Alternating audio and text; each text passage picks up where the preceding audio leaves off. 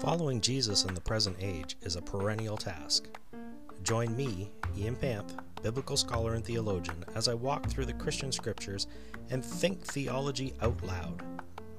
If you want to dig deeper into the Bible or engage in God talk, then this is the podcast for you.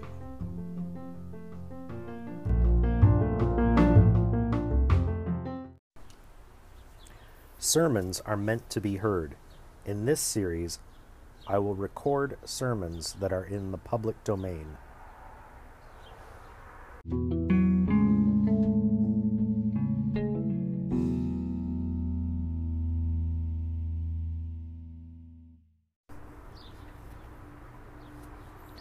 John Henry Newman, Parochial and Plain Sermons, Sermon 1 Holiness Necessary for Future Blessedness. Holiness without which no man shall see the Lord. Hebrews 12, verse 14. In this text, it has seemed good to the Holy Spirit to convey a chief truth of religion in a few words. It is this circumstance which makes it especially impressive, for the truth itself is declared in one form or other in every part of Scripture. It is told us again and again that to make sinful creatures holy was the great end which our Lord had in view in taking upon him our nature. And thus none but the holy will be accepted for his sake at the last day. The whole history of redemption the covenant of mercy in all its parts and provisions, attests the necessity of holiness in order to salvation, as indeed even our natural conscience bears witness also. But in the text which is elsewhere implied in history and enjoined by precept, is stated doctrinally as a momentous and necessary fact, the result of some awful, irreversible law in the nature of things, and the inscrutable determination of the divine will. Now, someone may ask, why is it that holiness is a necessary qualification for our being received into heaven? Why is it that the Bible enjoins upon us so strictly to love, fear, and obey God, to be just, honest, meek, pure in heart, forgiving, heavenly minded, self denying, humble, and resigned? Man is confessedly weak and corrupt. Why, then, is he enjoined to be so religious, so unearthly? Why is he required, in the strong language of Scripture, to become a new creature? Since he is by nature what he is, would it not be an act of greater mercy in God to save him altogether without this holiness, which it is so difficult, yet, as it appears, so necessary for him to possess? Now, we have no right to ask this question. Surely it is quite enough for a sinner to know that a way has been opened through God's grace for his salvation, without being informed why that way, and not another way, was chosen by divine wisdom. Eternal life is the gift of God. Undoubtedly, he may prescribe the terms on which he will give it, and if he has determined holiness to be the way of life, it is enough. It is not for us to inquire why he has so determined. Yet the question may be asked reverently, and with a view to enlarge our insight into our own condition and prospects, and, in that case, the attempt to answer it will be profitable, if it be made soberly. I proceed, therefore, to state one of the reasons assigned in Scripture why present holiness is necessary, as the text declares to us, for future happiness. To be holy is, in our church's words, to have the true circumcision of the Spirit.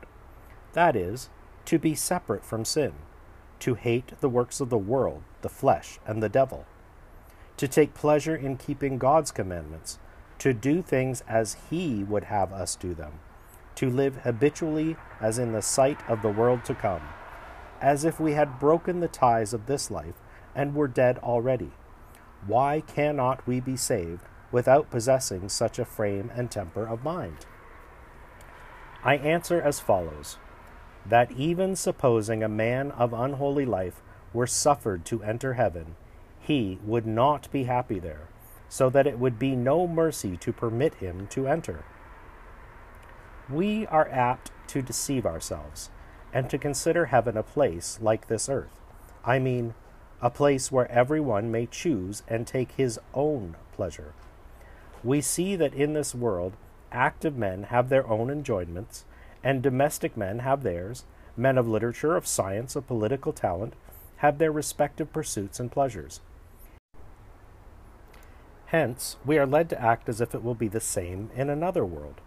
The only difference we put between this world and the next is that here, as we know well, men are not always sure, but there, we suppose, they will be always sure of obtaining what they seek after. And accordingly, we conclude that any man, whatever his habits, tastes, or manner of life, if once admitted into heaven, would be happy there. Not that we altogether deny that some preparation is necessary for the next world, but we do not estimate its real extent and importance.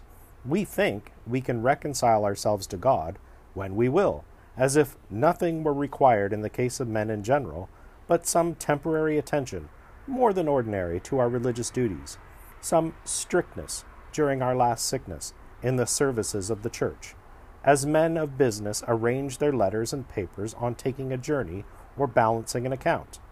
But an opinion like this, though commonly acted on, is refuted as soon as put into words. For heaven, it is plain from Scripture, is not a place where many different and discordant pursuits can be carried on at once, as in the case in this world. Here, every man can do his own pleasure, but there he must do God's pleasure. It would be presumption to attempt to determine the employments of that eternal life which good men are to pass in God's presence, or to deny that that state which eye hath not seen, nor ear heard, nor mind conceived, may comprise an infinite variety of pursuits and occupations. Still, so far we are distinctly told that the future life will be spent in God's presence, in a sense which does not apply to our present life, so that it may be best described as an endless and uninterrupted worship of the eternal Father, Son, and Spirit. They served him day and night in his temple, and he that sitteth on the throne shall dwell among them. The Lamb which is in the midst of the throne shall feed them, and shall lead them unto living fountains of water. Again, the city had no need of the sun, neither of the moon to shine in it, for the glory of God did lighten it, and the Lamb is the light thereof. And the nations of them which are saved shall walk in the light of it, and the kings of the earth do bring their glory and honor into it. These passages from St. John are sufficient to remind us of many others. Heaven, then, is not like this world. I will say what is much more like a church. For in a place of public worship, no language of this world is heard. For there are no schemes brought forward for temporal objects, great or small, no information how to strengthen our worldly interests, extend our influence, or establish our credit these things indeed may be right in their way, so that we do not set our hearts upon them. Still, I repeat, it is certain that we hear nothing of them in a church.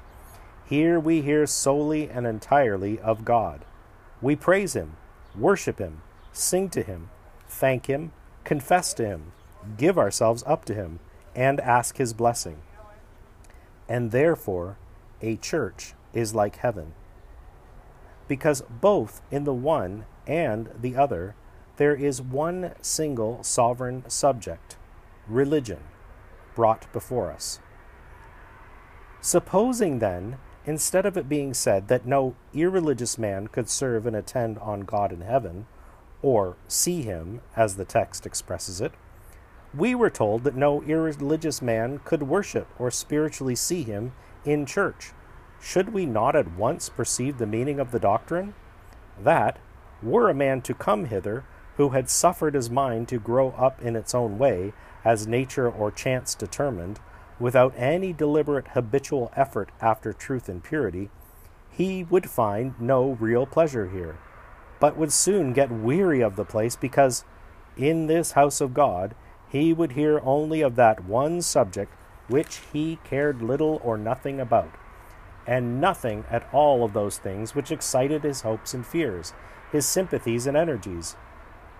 If then a man without religion, supposing it is possible, were admitted into heaven, doubtless he would sustain a great disappointment. Before, indeed, he fancied that he could be happy there, but when he arrived there, he would find no discourse but that which he had shunned on earth, no pursuits but those he had disliked or despised, nothing which bound him to aught else in the universe and made him feel at home, nothing which he could enter into and rest upon. He would perceive himself to be an isolated being, cut away by supreme power from those objects which were still entwined around his heart. Nay, he would be in the presence of that supreme power, whom he never on earth could bring himself steadily to think upon, and whom now he regarded only as the destroyer of all that was precious and dear to him. Ah, he could not bear the face of the living God. The holy God would be no object of joy to him. Let us alone. What have we to do with thee? is the sole thought and desire of unclean souls, even while they acknowledge his majesty. None but the holy can look upon the Holy One. Without holiness, no man can endure to see the Lord. When, then, we think to take part in the joys of heaven without holiness, we are as inconsiderate as if we supposed we could take an interest in the worship of Christians here below without possessing it in our measure. A careless, a sensual, an unbelieving mind, a mind destitute of love and fear of God, with narrow views and earthly aims, a low standard of duty and a benighted conscience, a mind contented with itself and unresigned to God's will, would feel as little pre- pleasure at the last day at the words, Enter into the joy of thy Lord, as it does now at the words, Let us pray. Nay, much less, because while we are in a church, we may turn our thoughts to other subjects, and contrive to forget that God is looking on us, but that will not be possible in heaven. We see then that holiness, or inward separation from the world, is necessary to our admission into heaven, because heaven is not heaven, is not a place of happiness except to the holy. There are bodily indis- indispositions which affect the taste, so that the sweetest flavors become ungrateful to the palate, and indispositions which impair the sight, tinging the fair face of nature with some sickly hue. In like manner, there is a moral malady which disorders the inward sight and taste, and no man laboring under it is in a condition to enjoy what Scripture calls the fullness of joy in God's presence and pleasures at his right hand for evermore. Nay, I will venture to say more than this. It is fearful, but it is right to say it, that if we wish to imagine a punishment for an unholy, reprobate soul, we perhaps could not fancy a greater than to summon it to heaven. Heaven would be hell to an irreligious man. We know how unhappy we are apt to feel at present when alone in the midst of strangers, or of men of different tastes and habits from ourselves. How miserable, for example, would it be to have to live in a foreign land among a people whose faces we never saw before and whose language we could not learn, and this is but a faint illustration of the loneliness of a man of earthly dispositions and tastes, thrust into the society of saints and angels. How forlorn would he wander through the courts of heaven! He would find no one like himself. He would see in every direction the marks of God's holiness, and these would make him shudder. He would feel himself always in his presence. He could no longer turn his thoughts another way, as he does now when conscience re- reproaches him he would know that the eternal eye was ever upon him, and that eye of holiness, which is joy and life to holy creatures, would seem to him an eye of wrath and punishment. God cannot change his nature. Holy he must ever be, but while he is holy, no unholy soul can be happy in heaven. Fire does not inflame iron, but it inflames straw. It would cease to be fire if it did not, and so heaven itself would be fire to those who would fain escape across the great gulf from the torments of hell. The finger of Lazarus would but increase their thirst. The very heaven that is over their head will be brass to them. And now I have partly explained why it is that holiness is prescribed to us as the condition on our part for our admission into heaven. It seems to be necessary from the very nature of things. We do not see how it could be otherwise. Now then, I will mention two important truths which seem to follow from what has been said. 1. If a certain character of mind, a certain state of the heart and affections, be necessary for entering heaven, our actions will avail for salvation, chiefly as they tend to produce or evidence this frame of mind.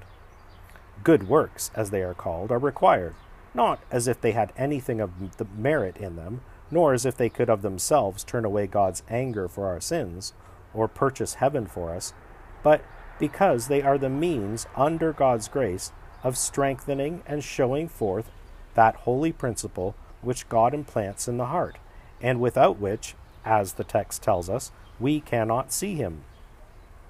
The more numerous are our acts of charity, self denial, and forbearance, of course, the more will our minds be schooled into a charitable, self denying, and forbearing temper.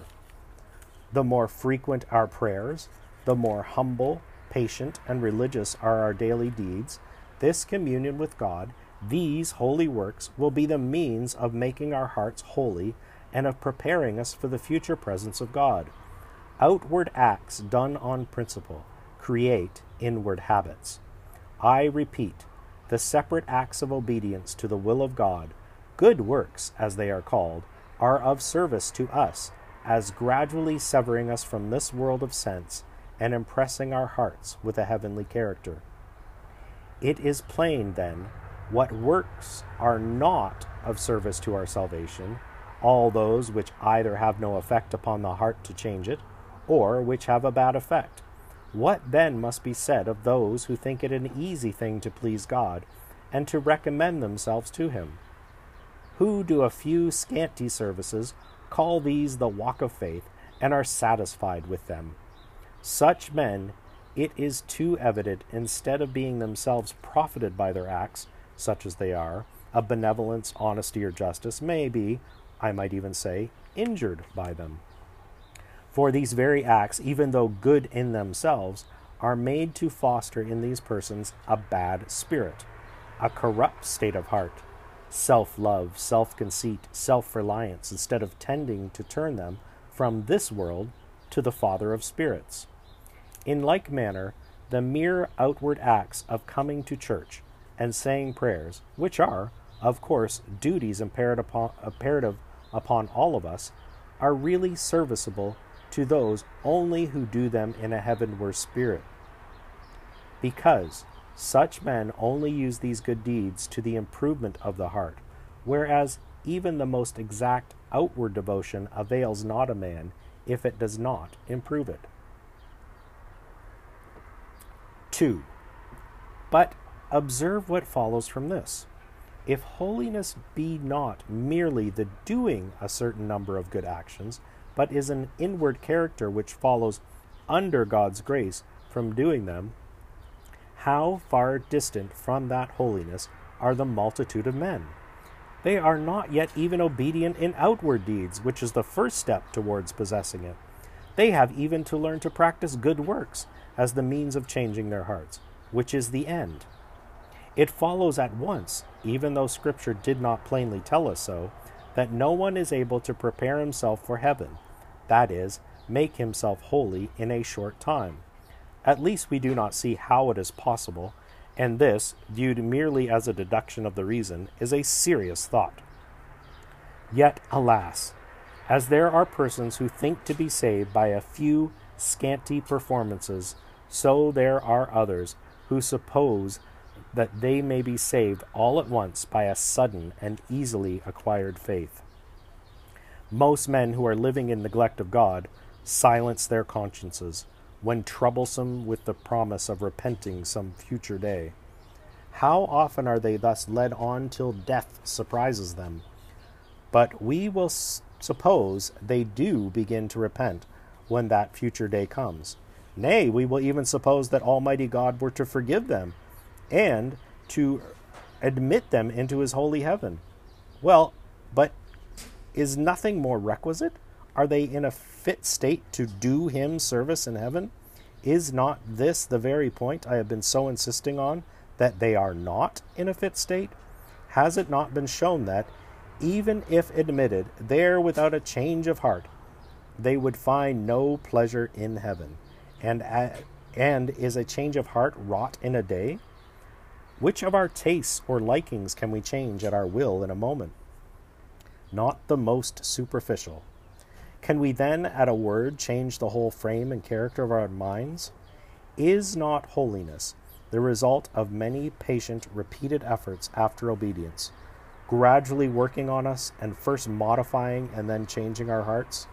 We dare not, of course, set bounds to God's mercy and power in cases of repentance late in life, even where He has revealed to us the general rule of His moral governance.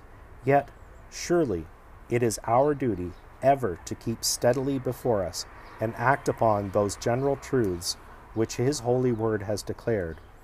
His holy word, in various ways, warns us that, as no one will find happiness in heaven who is not holy, so no one can learn to be so in a short time.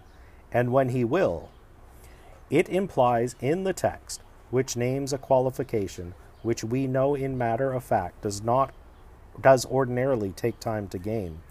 It propounds it clearly, though in figure, in the parable of the wedding garment, in which inward sanctification is made a condition distinct from our acceptance of the proffer of mercy, and not negligently to be passed over in our thoughts as if a necessary consequence of it, and in that of the ten virgins, which shows us that we must meet the bridegroom with the oil of holiness and that it takes time to procure it. And it solemnly assures us in St. Paul's epistles that it is possible so to presume on divine grace as to let slip the accepted time and be sealed even before the end of life to a reprobate mind. I wish to speak to you, my brethren, not as if aliens from God's mercies, but as partakers of his gracious covenant in Christ, and for this reason in a special peril, since those only can occur the sin of making void his covenant, who have had the privilege of it. Yet neither on the other hand do I speak to you as wilful and obstinate sinners, exposed to the imminent risk of forfeiting or the chance of having forfeited your hope of heaven.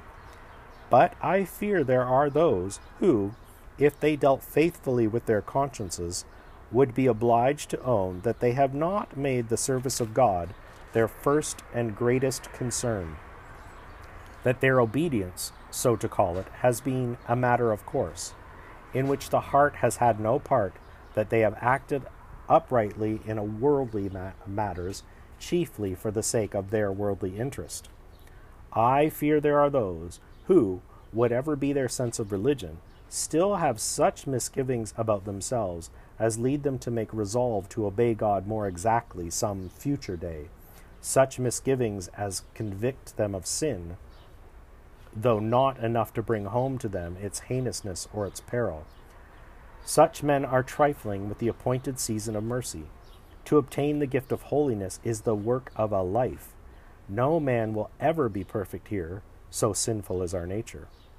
Thus, in putting off the day of repentance, these men are reserving for a few chance years, when strength and vigor are gone, that work for which a whole life would not be enough.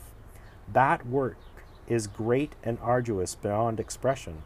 There is much of sin remaining even in the best of men. And, if the righteous scarcely be saved, where shall the ungodly and the sinner appear? Their doom may be fixed any moment, and though this thought should not make a man despair today, yet it should ever make him tremble for tomorrow. Perhaps, however, others may say, we know of some we know something of the power of religion. We love it in a measure. We have many right thoughts. We come to church to pray. This is proof that we are prepared for heaven. We are safe. And what has been said does not apply to us. But be not you, my brethren, in the number of these. One principal test of our being true servants of God is our wishing to serve Him better, and be quite sure that a man who is contented with his own proficiency in Christian holiness is at best in a dark state, or rather in great peril. If we are really imbued with the grace of holiness, we shall abhor sin as something base, irrational, and polluting. Many men, it is true, are contented with partial and indistinct views of religion and mixed motives. Be you content with nothing short of perfection. Exert yourselves day by day to grow in knowledge and grace, that, if so be, you may at length attain to the presence of Almighty God. Lastly, while we thus labor to mold our hearts after the pattern of the holiness of our Heavenly Father, it is our comfort to know, what I have already implied, that we are not left to ourselves, but that the Holy Ghost is graciously present with us and enables us to triumph over and to change our own minds. It is a comfort and encouragement, while it is an anxious and awful thing to know that God works in and through us. We are the instruments, but we are only the instruments of our own salvation. Let no one say that I discourage him and propose to him a task beyond his strength. All of us have the gifts of grace pledged to us from our youth up. We know this well, but we do not use our privilege. We form mean ideas of the difficulty, and in consequence never enter into the greatness of the gifts given us to meet it. Then afterwards, if perchance we gain a deeper insight into the work we have to do, we think God a hard master, who commands much from a sinful race Narrow indeed is the way of life, but infinite is his love and power, who is with the church in Christ's place to guide us along it.